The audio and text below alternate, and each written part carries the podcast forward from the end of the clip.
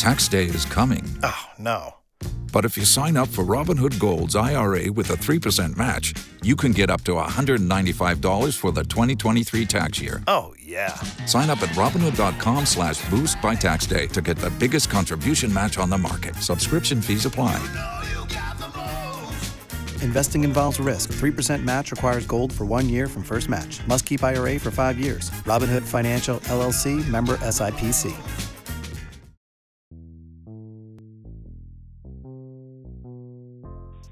We're back to the Total Celebrity Show on the Total Radio Network. You can go to my website, TotalTutor.net, for more information. Twitter, TotalTutor, Neil S. Haley, Facebook, LinkedIn, Neil Haley, Instagram, TotalTutor, and Pinterest, Neil Haley. And when I talk about interviewing a Super Steeler, the memories I had of this guy, especially with the Super Steelers, anyone that was on the 1978 and 79 team, all are my favorite players of all time. And when I connected with him on LinkedIn, I said, I got to have him on the show. So I want to welcome the program Craig Colquitt from the Super Pittsburgh Steelers, 1978 and 79 Super Bowl champ. Craig, how are you? I'm doing great, Neil, and I appreciate this opportunity. Well, I'm excited to talk to you specifically enough because that team, Craig, think about it. I mean, for Pittsburgh fans, they never forget any of those players for sure. Yeah, it's really amazing. I like you said, I have the two rings from 13 and 14, and wherever I go, I especially presentations, sales presentations or whatever, or speaking engagement, or airport restaurants, people see the rings. It's just opens the floodgate of conversation. It's a lot of fun. It definitely opens up that floodgate anytime you're an NFL player, but especially when you have those rings, and if they're Pittsburgh Steelers fans, they remember those glory days because that was the time when really things were going well for Pittsburgh, and, I mean, back-to-back championships and just amazing teams and amazing stories on that team. Oh, yeah. Well, what I'm finding statistically, 95% of the sports fans out there love the Steelers, and the other 5% hate them. So it's a lot of fun. Whether they hate it or not, it ends up being a good conversation. And also, Craig, when we think about specifically enough the career and everything, it's interesting to know, again, people might not remember that your background's Tennessee. And so now you're back in Tennessee and stuff, so you're back into, I guess, Titan country and different things like that. How do they kind of look at you, especially if they're Tennessee Titan fans of a former Steeler?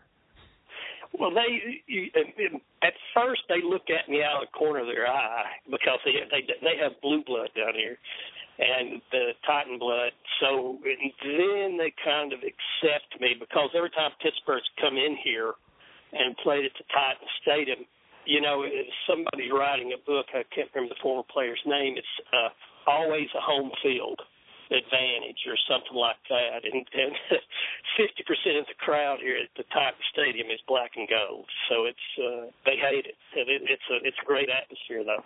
They can't stand when how many Steeler fans come out of the woodwork that now live in Nashville, and then they think they have the biggest advantage. The Titans, everyone's a Titan fan, and then bam, Pittsburgh fans come out of the woodwork, and you're like, well, what's happening? Even when the Titans were really good, there were tons of Steeler fans in that stadium, weren't there? Oh yeah. I mean, I went to a game a couple of years ago, and the tailgate was just—I couldn't believe it. The lady that put on the tailgate where I went, she operates the YMCA here. I mean, the Boys and Girls Club, and there were Steeler flags everywhere. It was I ended up being a celebrity at the tailgate, so it was a lot of fun, but.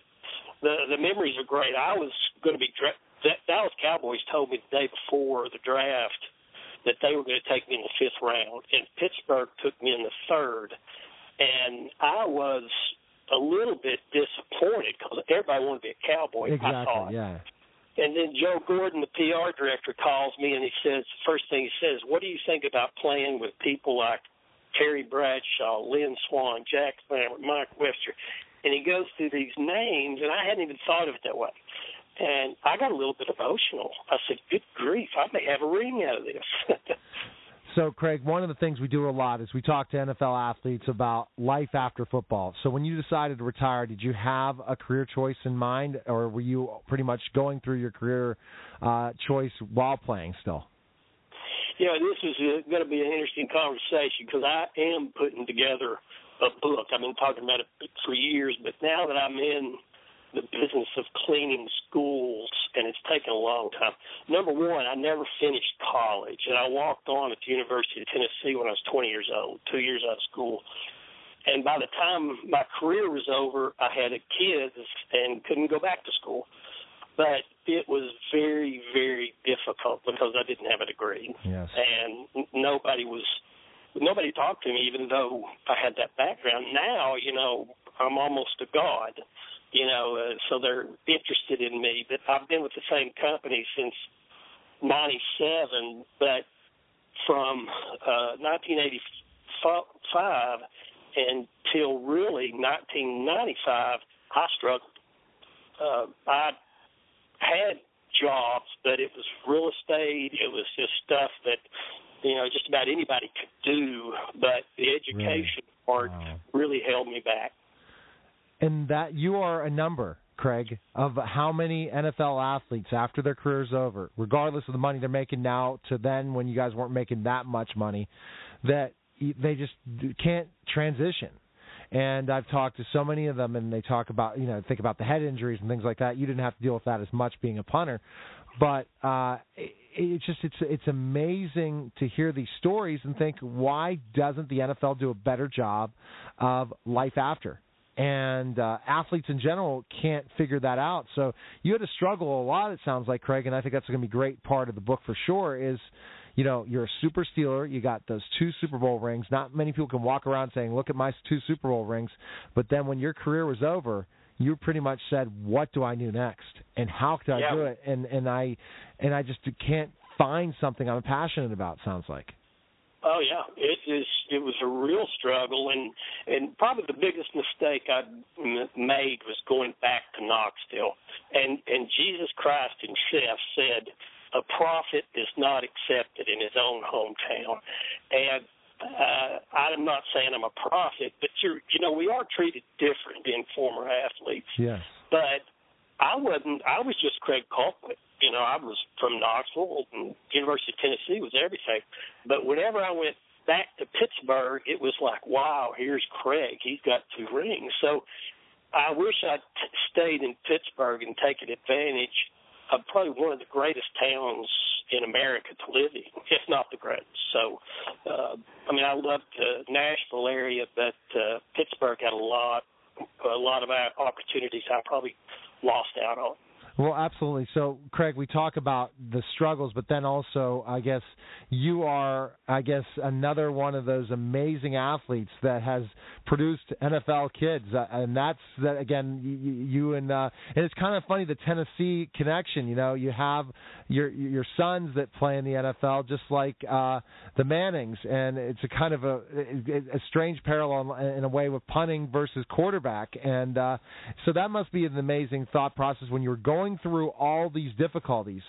Your kids took up what you enjoy and excelled in it as well. And so that must have made you proud during those hard times. Oh, no question about it, because I was very careful not to live through them, but with them. And you know, every parent has to learn that, especially if they're, you know, they can perform at a high level. And the boys were incredibly good at soccer. I mean, from age 5 until high school, you know, they were being recruited in soccer, but there was nobody going to pay for it. Brown University wanted Dustin, that set the Chiefs, but I had to pay for the first year, and that was $38,000 just for the academic side. And I said, Dustin, put on your football cleats. Let's try something else. So interesting. So he wasn't even looking at playing football then, it sounds like, Dustin. Dustin, he's an amazing story, really. He's left-footed, right-handed, runs a 4.4 40 at the time, and he's 6'3", 178-pound left striker. I mean, he could run over people. He was really, really good, but there was no future. So we tried this, the football thing, and right off the bat I noticed he's holding the football with his right hand and passing it over to his left foot to kick it. And I said, this is not going to work. You're going to have to use your left hand. And he says, Dad, I can't even pick my nose with my left hand. So his brother Britton came up with, why don't you learn to juggle? And he did, and he paid the price, and it's worked out really well for him. So for both of them. So it's I told them originally, I said, if this happens, you can go to any college in the country you want to as long as it's Tennessee. So that's amazing. So both of them, did they both go to Tennessee, Craig? They both did, and Dustin had to walk on and then got a scholarship, and Britton was scholarshiped right off the bat at Tennessee. Oh my gosh! Oh wow! So and then I couldn't pay for college. I don't know what else. I was just going to have to take loans and everything. So it worked out real good. So Craig, it seems like once the boys started to continue in their careers, your success off the field became better and better, where you found your niche and your job. You said you went through those struggles, then they kept playing. And do you think them playing at a higher level and competing gave you that competitive edge to want to be successful in life after football as well, at one point finally kind of not maturing but really looking at, I found a career for myself? No question about it. And what happened was my past was reignited. It became a good conversation plus talking about the boys. So people were starting to listen to me, in the public education world, which before, it wasn't quite as melodramatic as it became. So my career did take off, and I did start to focus, but I was also able to be with them 2 or 3 times a week during practice for basically 9 years. That's so yeah. Oh, it was great. So you found that job and you found that opportunity. Now you want to write a book, and your story definitely is amazing. And I don't think one segment of 14 minutes is not going to be enough for sure, Craig. But I guess that seeing your boys' success on the field and now. Kind of tell us the job, because you were going to tell me specifically what you're currently doing and how you're going out with different schools across the country, and tell us about it. Yeah, the name of our company is GCA Services, and we're based in our education division in Knoxville, Tennessee, and then the whole division is based in Cleveland, Ohio, and we're actually owned now by Blackstone out of New York. So we've got tremendous financials. We're about to hit the billion-dollar mark in our business from 11 companies being put together since 1997. So fortunately, I became a stockholder way back then, and we sold a couple of times. But what's transpired is we've become allies with K-12 and higher education, taking care of their facilities, removing that element from the educators so they can focus on what they do, which is education. That's great, because, I think still you need you guys to go after the Catholic schools. When you talk about the Catholic schools, and when I was a school teacher, Craig, and how I had to clean my own room, and that we did have maintenance, but it wasn't really taking care of things in the way that makes it so we could focus on our jobs. So I think it's a fantastic thing, and a lot of schools are doing it. But what's the difference with your company compared to others that hire sometimes just a public person right down the road to take care of the school?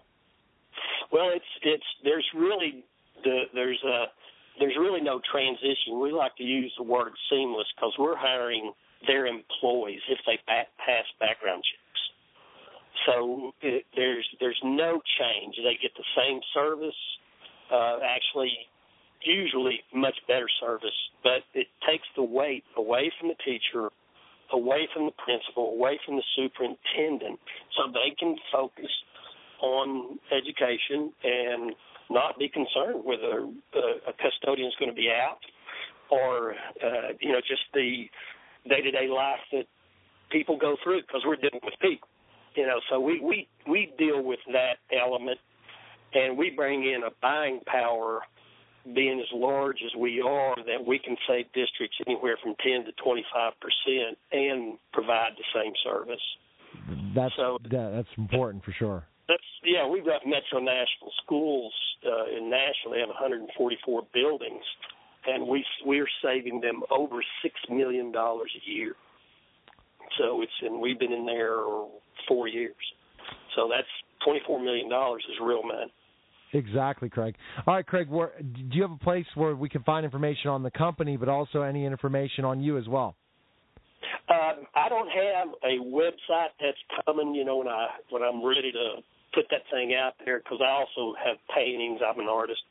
I like to call myself an artist. So I'm going to put that together.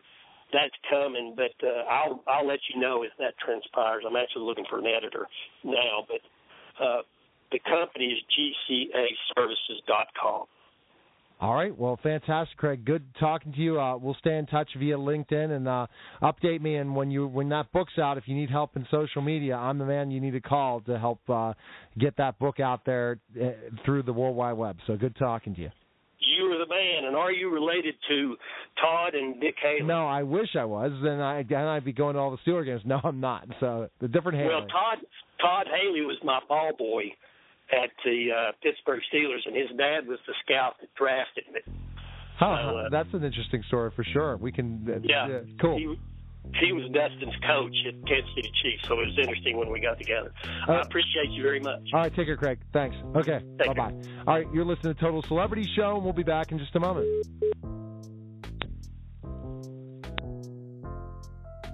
Hi, everyone, and welcome to the Strategic Wealth Strategies Podcast with our host, Alan Porter. Alan, what's going on, man? How are you? Just another beautiful day here in North Carolina. All right, fantastic. And what is our topic for today?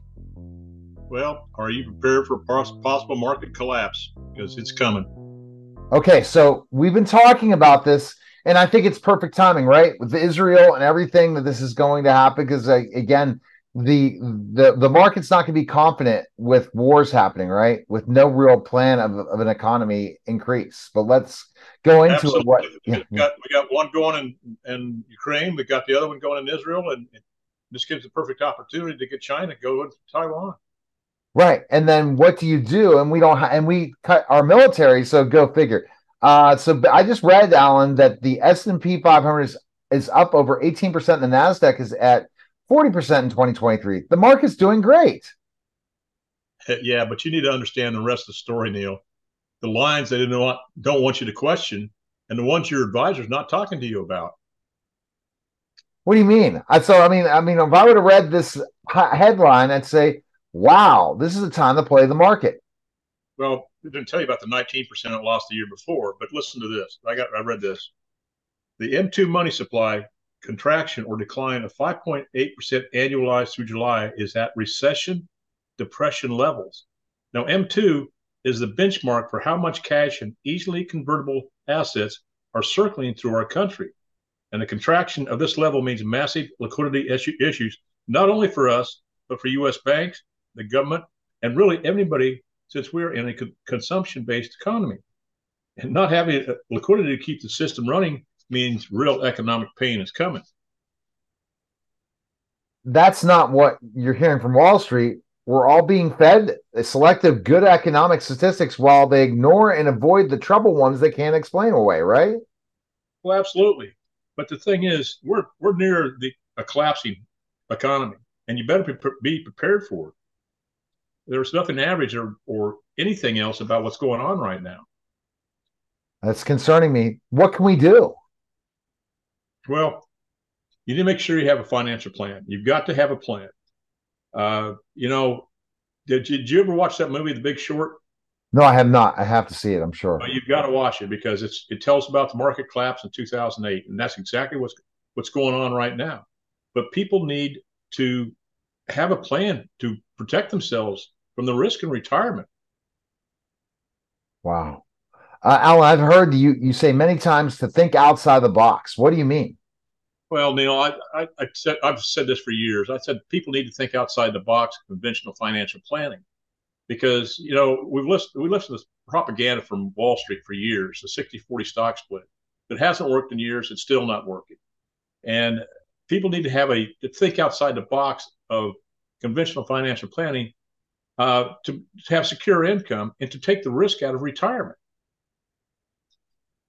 This the only guarantee that the stock portfolio will give you is that you are guaranteed that you're going to lose money when the market goes down. Is that correct?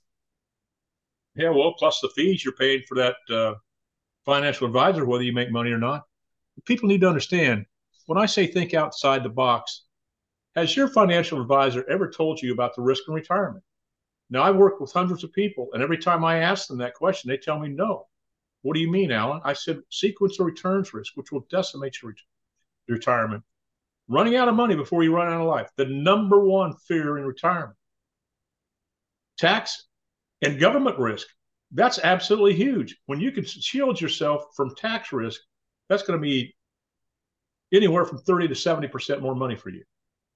The list goes on and on. Yeah, totally. Alan, people are concerned about taxes going up. What are your thoughts on this? Well, taxes are going to go up. I don't care what people think. Well, I'm going to be in a lower tax bracket. Well, there's a congressional budget office report put out last fall on a $31 trillion deficit that if we do not raise taxes overall by 66% by 2030, we can't even pay the debt on our national. We can't even pay the interest on our national debt. The country will go bankrupt. And now, right now, we're at a $32.9 trillion deficit, almost $2 trillion more than what we were a year ago. And we've got all this, I call it a clown show, going on in Washington. They can't agree on anything. And the American people are suffering because of it. They can't even elect a Speaker of the House. It's unbelievable. But they got to take their vacations. I understood they're supposed to take off today for, I don't know, leave of absence or something. But they better start taking care of the American people. It's crazy, Neil. And when you talk about the specifically raising taxes and all this stuff, I scratch my head to understand, if we raise taxes, what's going to happen to our economy? Well, the thing is, we raise taxes, that means people are not going to have the money to spend. No. We're in a consumption-based economy. We've got capitalization. But the thing is, you know, people don't understand about fees or anything else. You know, a fee and a 401k, and the majority of the people have a 401k out there because they've been, I don't know, talking to Wall Street, listen to what Wall Street says. But like I said, the 60-40 stock split doesn't work. And a 1% fee in a 401k, Neil, will reduce your income by 1/3. And the average fee in a 401k is 2.99%.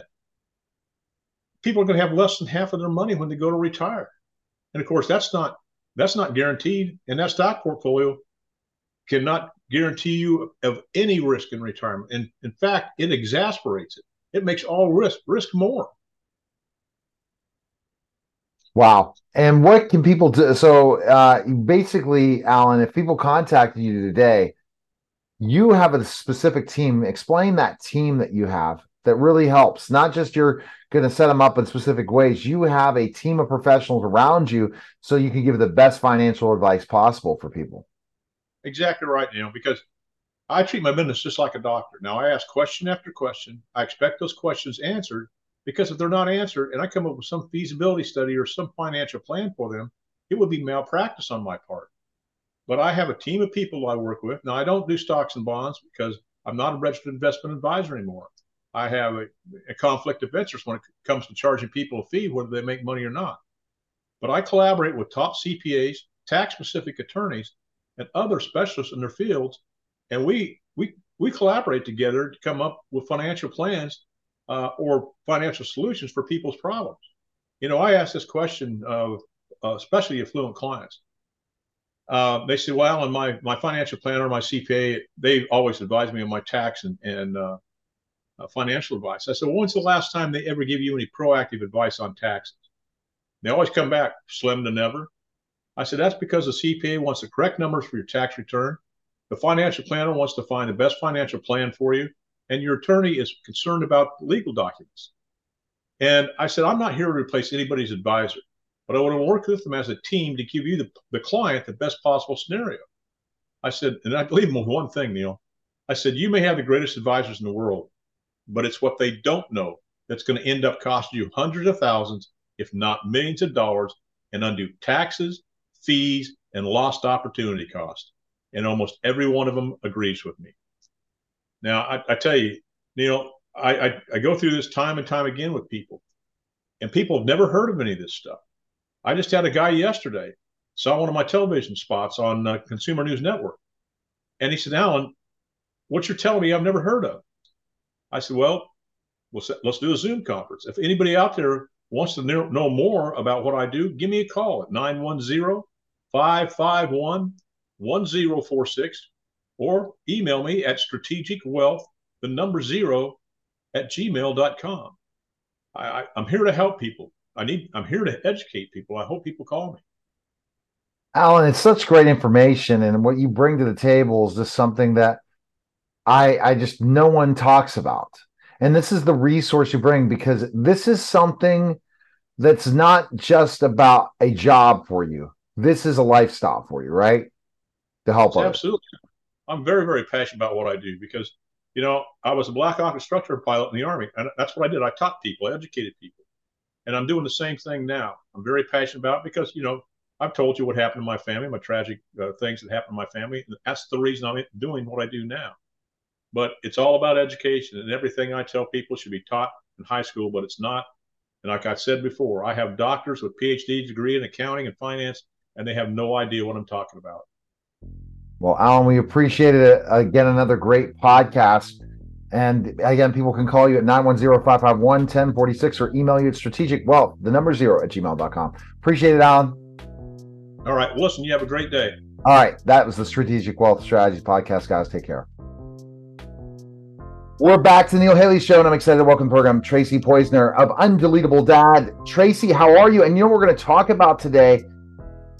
Divorced dads and dating.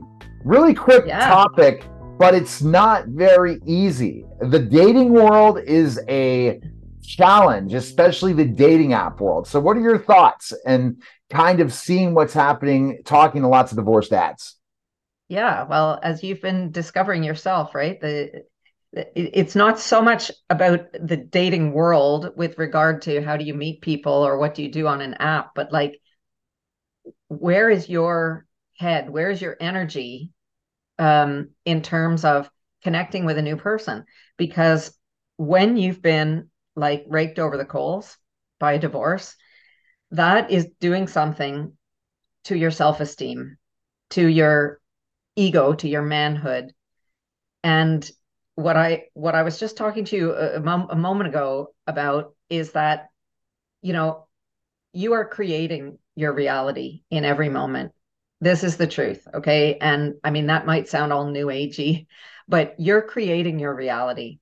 And if you know it, and if you are in a really sovereign mindset about yourself, that where you feel and you know that you are in command of your world, then you can create intentionally what you want. But if you don't know that you're creating your world, it's the least confident part of you that's running the show. And so that least confident area of your mind is the one who's out looking for another woman, who is necessarily going to reinforce the belief that you have about yourself. So it's so, so important to be good with yourself before you go out looking for someone else. So you have to build some self-reflection, really understand what you're looking for and what you want and desire before you go out and date, it sounds like. What I mean is that you have to know your own worth before you go out and date someone. I had this conversation with someone who said, well, you know, I'm on a dating app now, and I figure like I'm about, you know, an 8 out of 10. And so if I can score a 9 out of 10, I'll be doing really well. I said, no, you have it wrong. If you don't know that you're a 10, don't go on a dating app. You are a 10, and you're out there looking for another 10 who knows that they're a 10. That's the only match that can ever work. Otherwise, you're going to find someone who is always going to, you're going to think that they're above you in some way, and you're going to adapt your behavior. And like, that's probably what you were doing in your previous marriage to some extent, or it's what someone was doing to you, making you feel less than what you really are. You don't want that again. So you have to work on yourself until you know without any shadow of a doubt that you are a 10 and you just need to find another person who knows that about you and who also thinks that they're a 10. And then you're a good match. So how would you self-reflect? What types of work should somebody do? And then you could talk a little bit about what you're doing to help divorced dads after that. In the coaching that I do, I use a process called shadow alchemy, where we look for those little voices in the back of your head that are bringing you down, that the negative beliefs, the limiting beliefs, the negative self-talk. You can't normally hear it because it just sounds like your own voice talking to you. It sounds real, but all of the self-talk that we do is negative. It's all an illusion. You don't have a voice in your head that's going, "You go, guy. That was fantastic. Man, you're the greatest," right? We don't talk to ourselves that way, unconsciously. So you have to know that all of your self-talk is negative and it's lies and illusions. And you have to start to catch yourself doing it and saying, okay, that's some BS. That's not true what I'm telling myself right now. And asking those questions, is this really true? Like, is this really true what I'm saying to myself now? That's kind of the first step.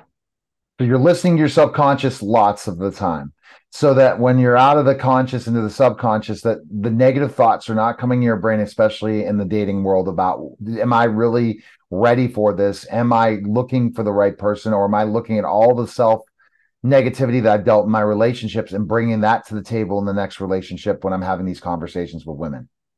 Yeah. What you don't want to be saying is this the best that I can do? Should I be accepting this person because I'm not going to find someone better? This is the best I can do. That's the mistake, because that's never a thing. Like there is a perfect person for you if you accept that nothing but the best will do, nothing but a perfect match will do. And that doesn't mean that they have to have this kind of body or that kind of hair or making this kind of money or whatever, right? It's about knowing what your value is and insisting on being valued in that way by the person in front of you and valuing them at their highest level as well, right? And if you're not, it doesn't work. Wow. Yeah. Mm-hmm. How do you kind of know it's a match? You feel it? I mean, especially working with lots of divorce. So this is the biggest thing I think that so many people are talking about today. How do you know it's a match, especially on the online dating world? I am not a dating coach. So this is not my wheelhouse. But the thing that I see too many dads doing is settling for someone based on them being good enough and also based on filling their childcare needs. Because when you're a divorced dad and you have some custody issues, you need somebody who's going to be at your house after school. You need somebody for those weekends when you're working or those overnight shifts or whatever. And there's a huge temptation to settle dating-wise for somebody who checks off those boxes of that my kids like them and they like my kids. And this is going to save me a ton of hassle. There's going to be somebody to drive to soccer practice. You know? Oh, gosh. Yeah. Yeah. But I don't think that anybody thinks that consciously, but it would be just like moving in together too soon because you're going to save a whole rent. Right. And it seems to make so much sense. Like everybody's going to pay half the living expenses and it feels like a win-win. So you kind of jump into a living together situation sooner than maybe you otherwise would because there's so much cash on the line. That's tough because I've heard these stories and the rebounds. I listen, I guess, because I'm a talk show host. When I'm on dates, I learn so much information. I could write a book already on it. Best place. And everyone that's dating me now is going to see this interview. Good. Yeah. I'm sorry, guys. I'm sorry. Yeah. This is just, it's on my YouTube channel. I'm not going to bring up any of the stories, but I'm just giving you that point. Women, men need to understand that they're looking, they have to, and this is a big thing. If I talk to a woman, they don't know what they're looking for, and they don't know what they're looking for in a man, they're not ready to date. Right. Bottom line, best place to find information is a couple places, right, Tracy? If you're going to talk about the other business now, too. Sure. Undeletabledad.com buckflower.com is where you can find me. And pretty soon I'll have buckfloweralchemy.com up and running.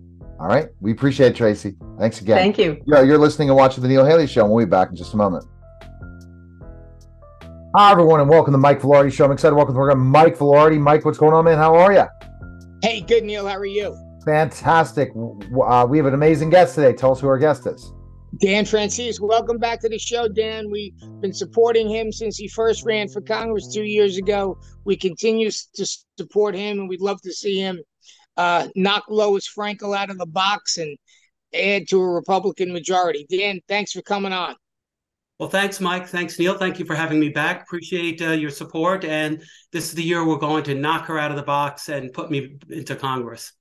So you got closer and closer. So tell that story, right? Because I remember, it's been a while, but then you finally got the opportunity to come close to Lois Frankel. But you think now with what's happening now, it's going to be a lot easier. Well, yeah. I mean, 2 years ago when I first ran, a lot of people tried to discourage me. They said, she's unbeatable. She's an institution. It's a safe seat and so on. Well, what do you know? By the end of the campaign, I got to 45% of the vote against her, which is by far way better than any candidate had done before. So a lot of those people who were discouraging me before have told me, nope, you got to go for it. And this year you can beat her. Just so many things are changing.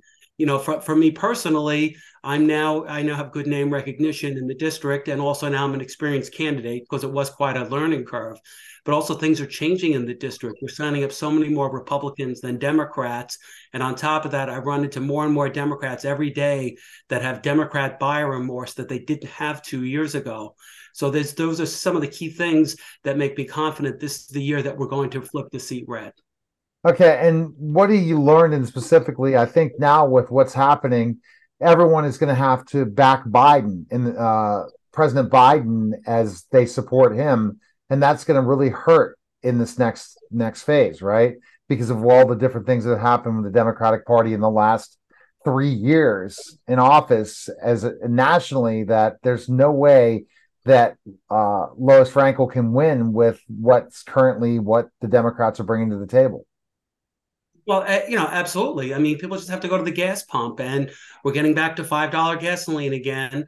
And that really hurts everybody. I mean, total inflation is up almost 20% since Biden took office. But I think that number really understates the impact for working class people, because for working class people, a greater proportion of their income goes to things like gasoline and food. And those in many cases are up 20 and 30%. But also the elderly. Did you know that since Biden took office, more than 1 million elderly people have fallen below the poverty line? And that's not because they've done anything wrong. It's because of inflation. They are literally killing us with inflation. So the economy is just one of many ways that they're doing real damage to this country. But then there's the border. We could talk about that one for half an hour. But every day we leave our borders unsecured, we do permanent damage to our country. And now people are starting to see it. 2 years ago, people scoffed at the idea of securing our borders. They thought it was a nice humanitarian thing. Now they're starting to see what we knew what was going to come, which is our country being overwhelmed and our resources being depleted because of that. And not to mention all the crime, the human trafficking, the terrorists, the drugs, and everything else that keeps coming across our border. Yeah, so think about what's happening, and then I'm going to have Mike have a question. Let's just talk about the latest stuff with our security, especially with the war in Israel now, that when President Trump was president, there was a Middle East accord, that there was peace in the Middle East for the first time, I think, ever. And now we're in absolutely wars everywhere. I mean, if anyone could stand, it's going to really hurt the Democrats running now, right? To back what the Democratic Party has done in the last 3 years, anything. Well, 3 years ago, we had world peace and domestic prosperity. We had gasoline less than $2 a gallon, and we had record numbers of minority people coming out of the poverty and having income increases. So it was a real win-win what we were getting under the previous administration's economy, and that's what I know we can get this next time. And of course, then there's the world issues. I'm confident there wouldn't be this problem in the Middle East or in Ukraine or Afghanistan and all these other places if we had Trump in the White House. I mean, he pointed it out. He's the first president in, 70 years that didn't have any wars while he was in office. Yet, before he was elected, everyone said, oh, that guy in his mouth, he's going to say something stupid and get us into a war. Well, what do you know? He's the one guy that didn't do that. All right, Mike, let's go with questions, your thoughts when I was talking about some of these things, Mike. Well, first of all, I want to say that when Dan ran last time, he got 2 of every 3 votes of people that actually went into the voting booth and voted. He, he won the day of the voting. He also won the early voting. The only thing he lost was mail-in ballots because she had 80,000 of them, and they changed the rules for mail-in ballots. So I really do think Dan is going to be able to pull off a miracle and flip that seat, because that's where the fraud is, in the mail-in ballots. I mean, in Georgia, the last 500,000 votes that came in, all but 3,600 were for Biden. Mm-hmm. Now, how is that statistically possible? Tell me. Well, it's not. And you're right. Even Jimmy Carter himself said that mail-in ballots were a formula for fraud. And that's why many countries throughout the world have outlawed them. And that's something we should head toward ourselves. And I'm looking forward to the day that happens. But to get back to my race, you are right. When live people showing a photo ID walked in and voted, I beat Lois Frankel by 24,000. The problem is mail-in ballots. She beat me by 50,000.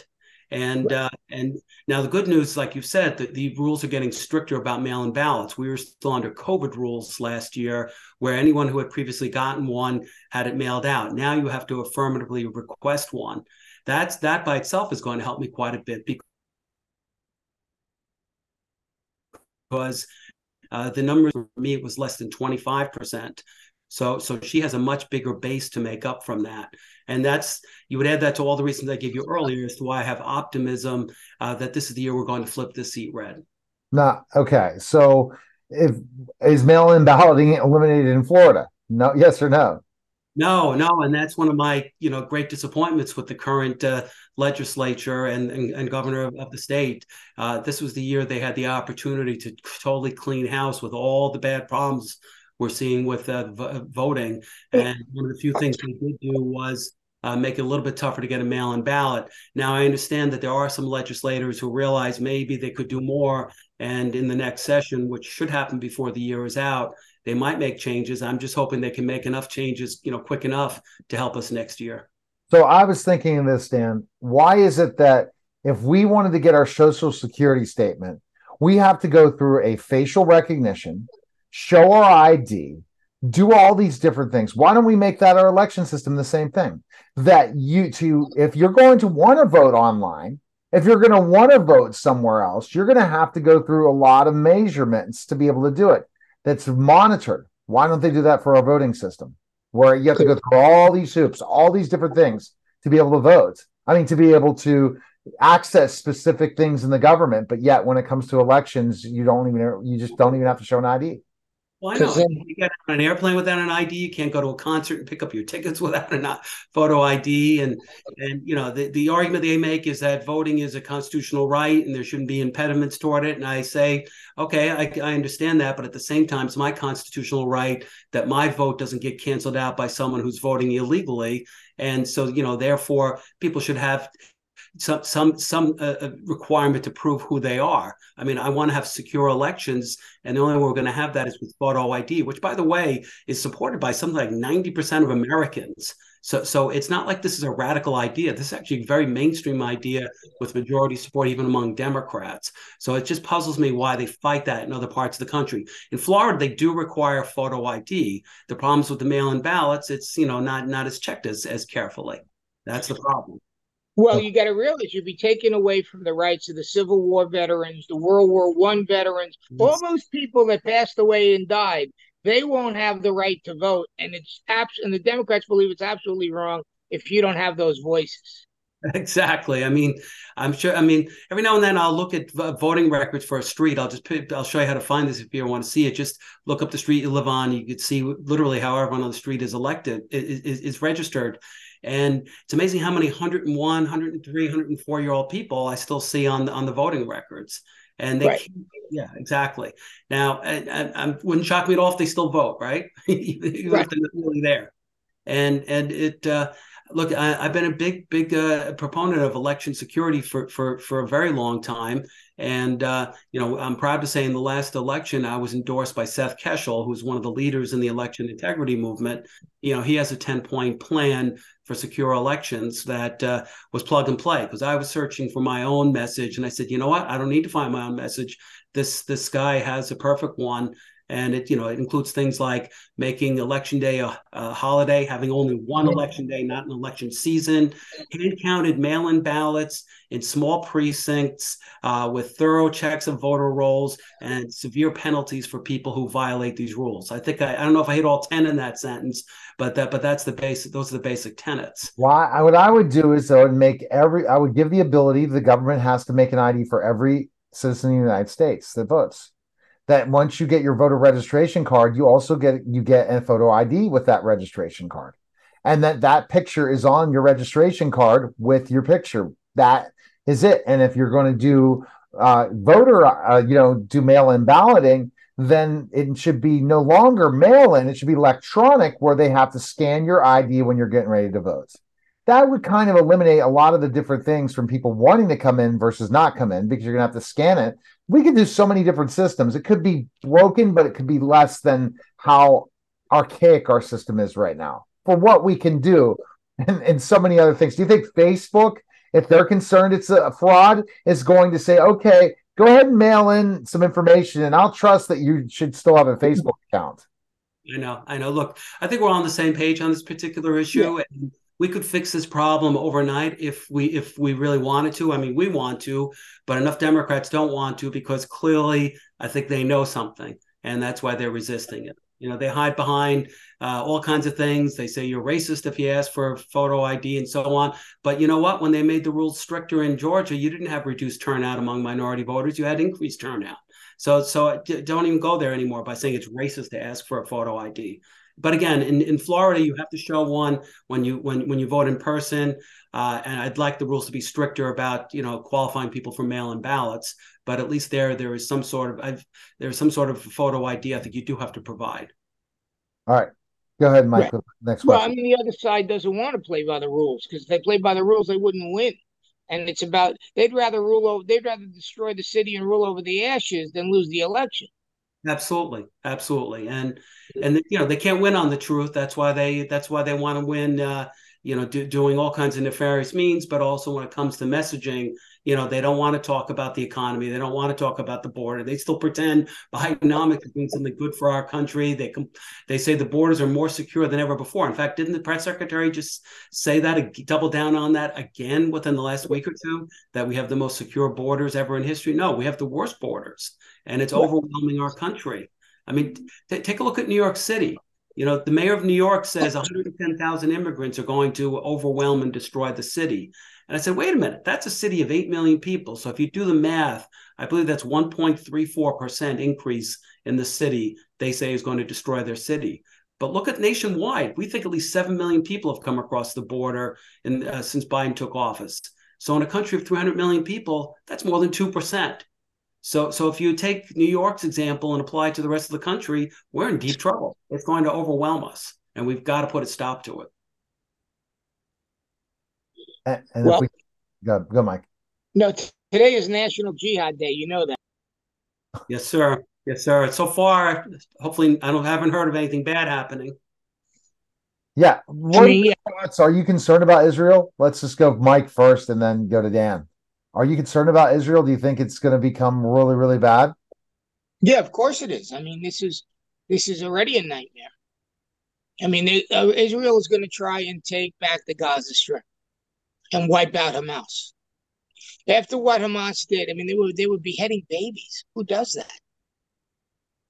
Yeah, I mean, these are horrendous war crimes. I mean, I can't call it anything short of that. And the scary thing is the number of people worldwide, including in our country, who are blaming the victims of the war crimes. I've never heard in history of victims of war crimes themselves being blamed for it.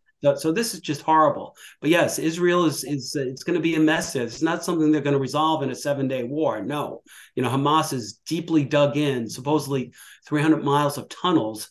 And it's going to be hard to find everybody. You know, on top of that, they don't walk around in uniform. They're all blending in. So I've heard the leaders are all under tunnel or outside the country, and the soldiers are, you know, blending in with the civilians. This could take, I don't want to venture a guess on how long it's going to take, but it's going to take a long time of literally house-to-house fighting to find all these people and eliminate the problem. Now, so here's, Dan, what could currently happen that could change the Democratic Party's game plan about war, about specific things, about what's happening. If the Jewish American citizens stop backing the Democratic Party, Dan, could you imagine what could happen? I mean, everywhere, politically and everything, and the party could be flipped upside down. Oh, yeah. I mean, the number I heard just the other day is that 74% of Jewish voters voted for Biden. You know, they're literally voting for and facilitating their own demise, because the Democrat Party does not really have their backs, not at all.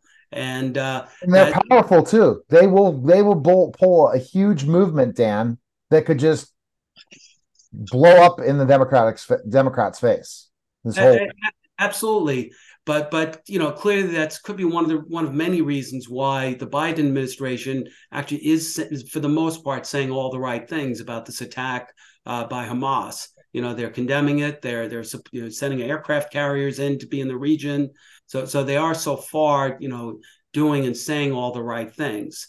But you know, it's other groups that are not doing enough, or frankly, whose statements about this are totally appalling, like those 31 student groups at Harvard, for example.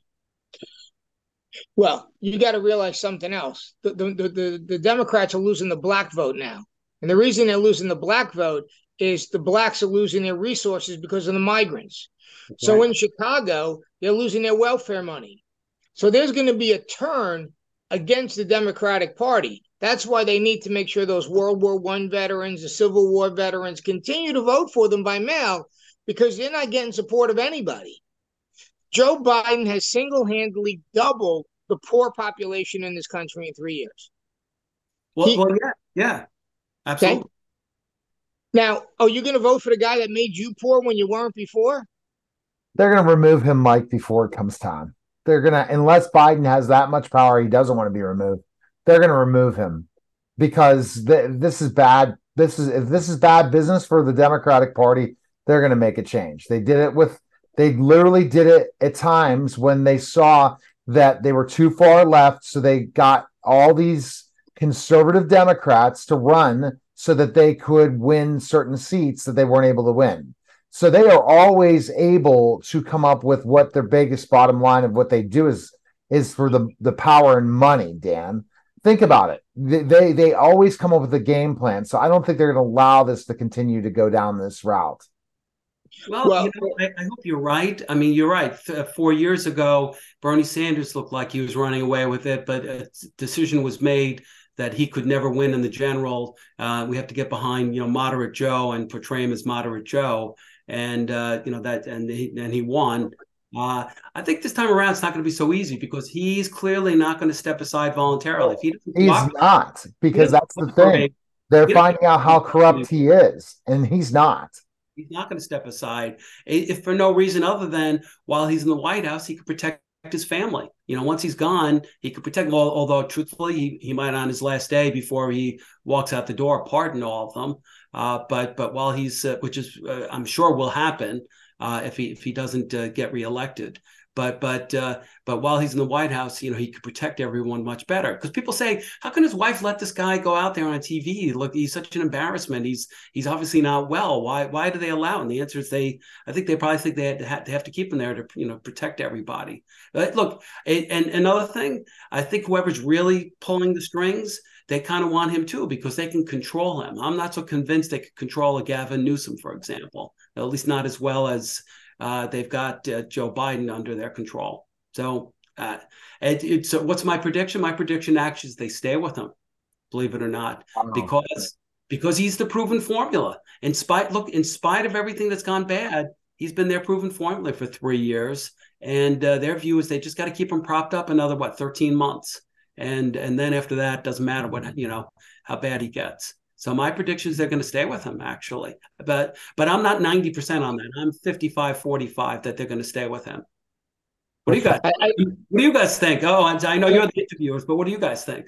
No, I think RFK just sunk his ship by going independent because he was pulling 20% of the Democratic vote. And there's no way that Biden could win without that 20%. Mm-hmm. Yeah, I think he'll pull more from Biden than from Trump, truthfully.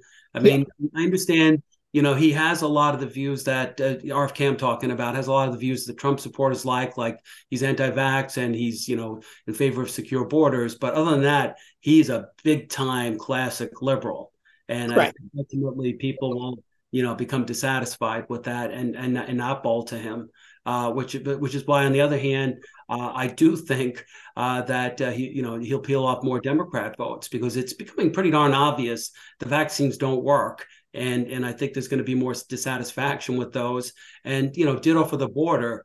Even more than just a few months ago, we're seeing stuff on TV you didn't see, and I think that's changed. That's going to continue to change public opinion.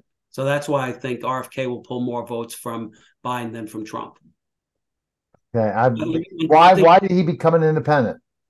Do you think it's the Democrats pushed him saying we're going to do something to you?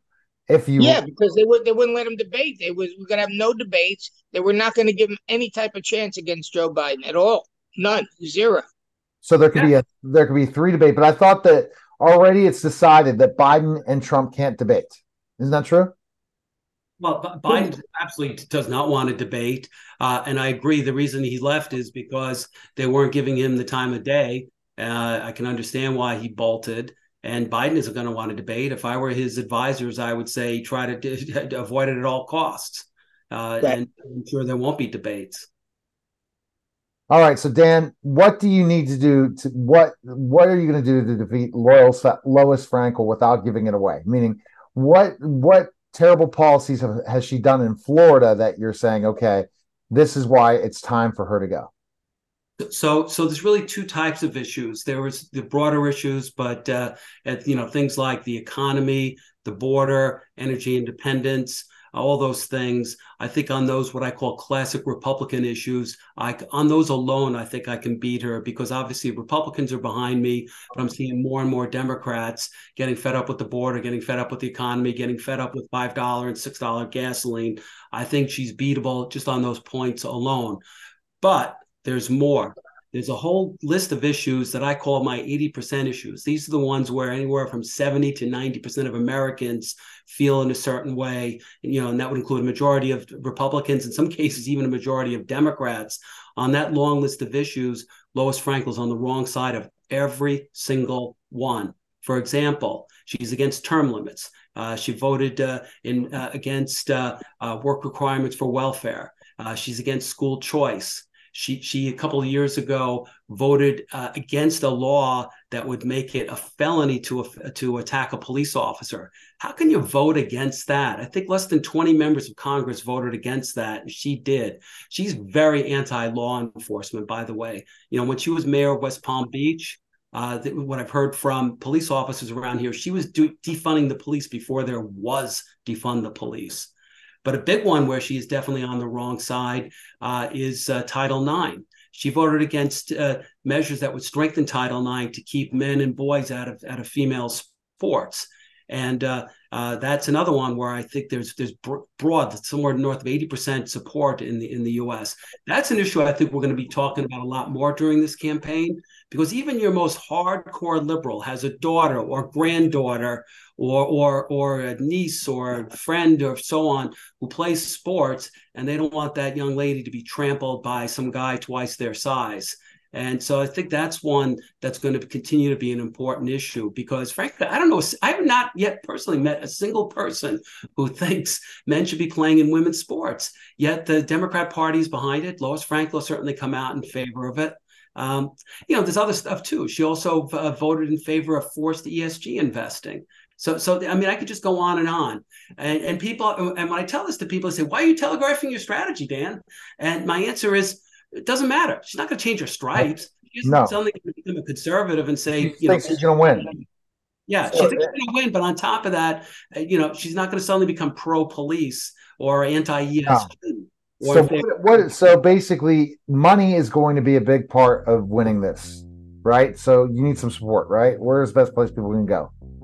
Yeah, well, for sure, I need to raise a lot of funds. I felt she was beatable last year, even when we didn't have all these factors that I've been talking about during this interview. But what I didn't have the money to get my message out in the home stretch, because she's just so bad on so many of these points.